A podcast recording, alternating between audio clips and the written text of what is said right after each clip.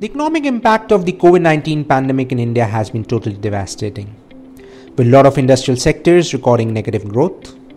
Although we have few sectors like pharmaceuticals and information technology which are booming like never before. The value chain in an international transaction has been completely disrupted due to COVID 19 related economic impact.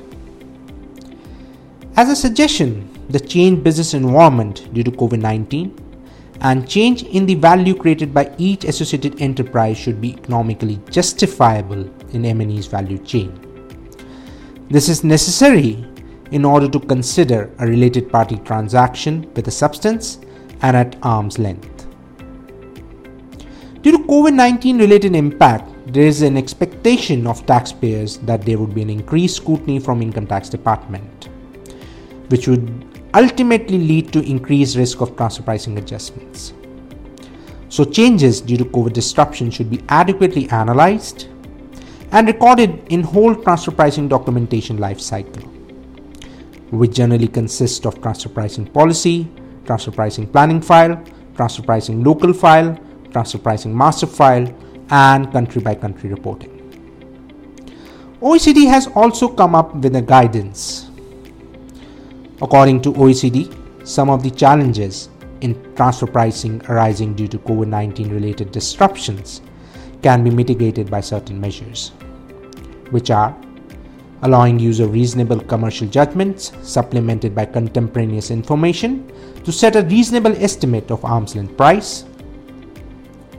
Further, wherever feasible, the regulation should allow for an arm's length outcome testing approach.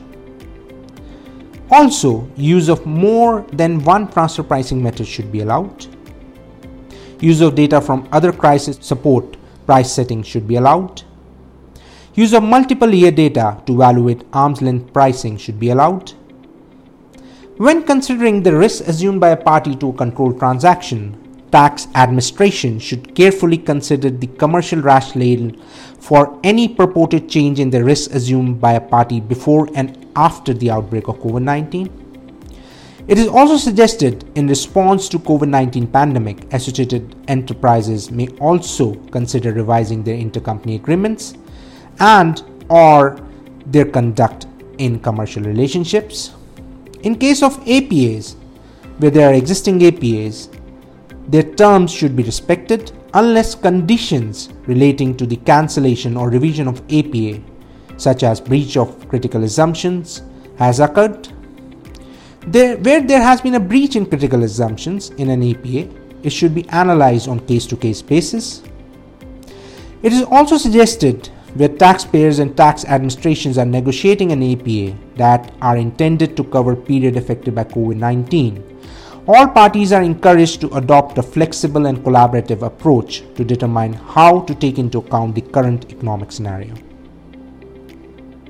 To conclude, Indian tax authorities should either come out with a detailed and adequate guidance to deal with COVID 19 related challenges on transfer pricing, or should allow Indian taxpayers to seamlessly apply guidance of OECD without any risk of transfer pricing adjustments in a tax assessment.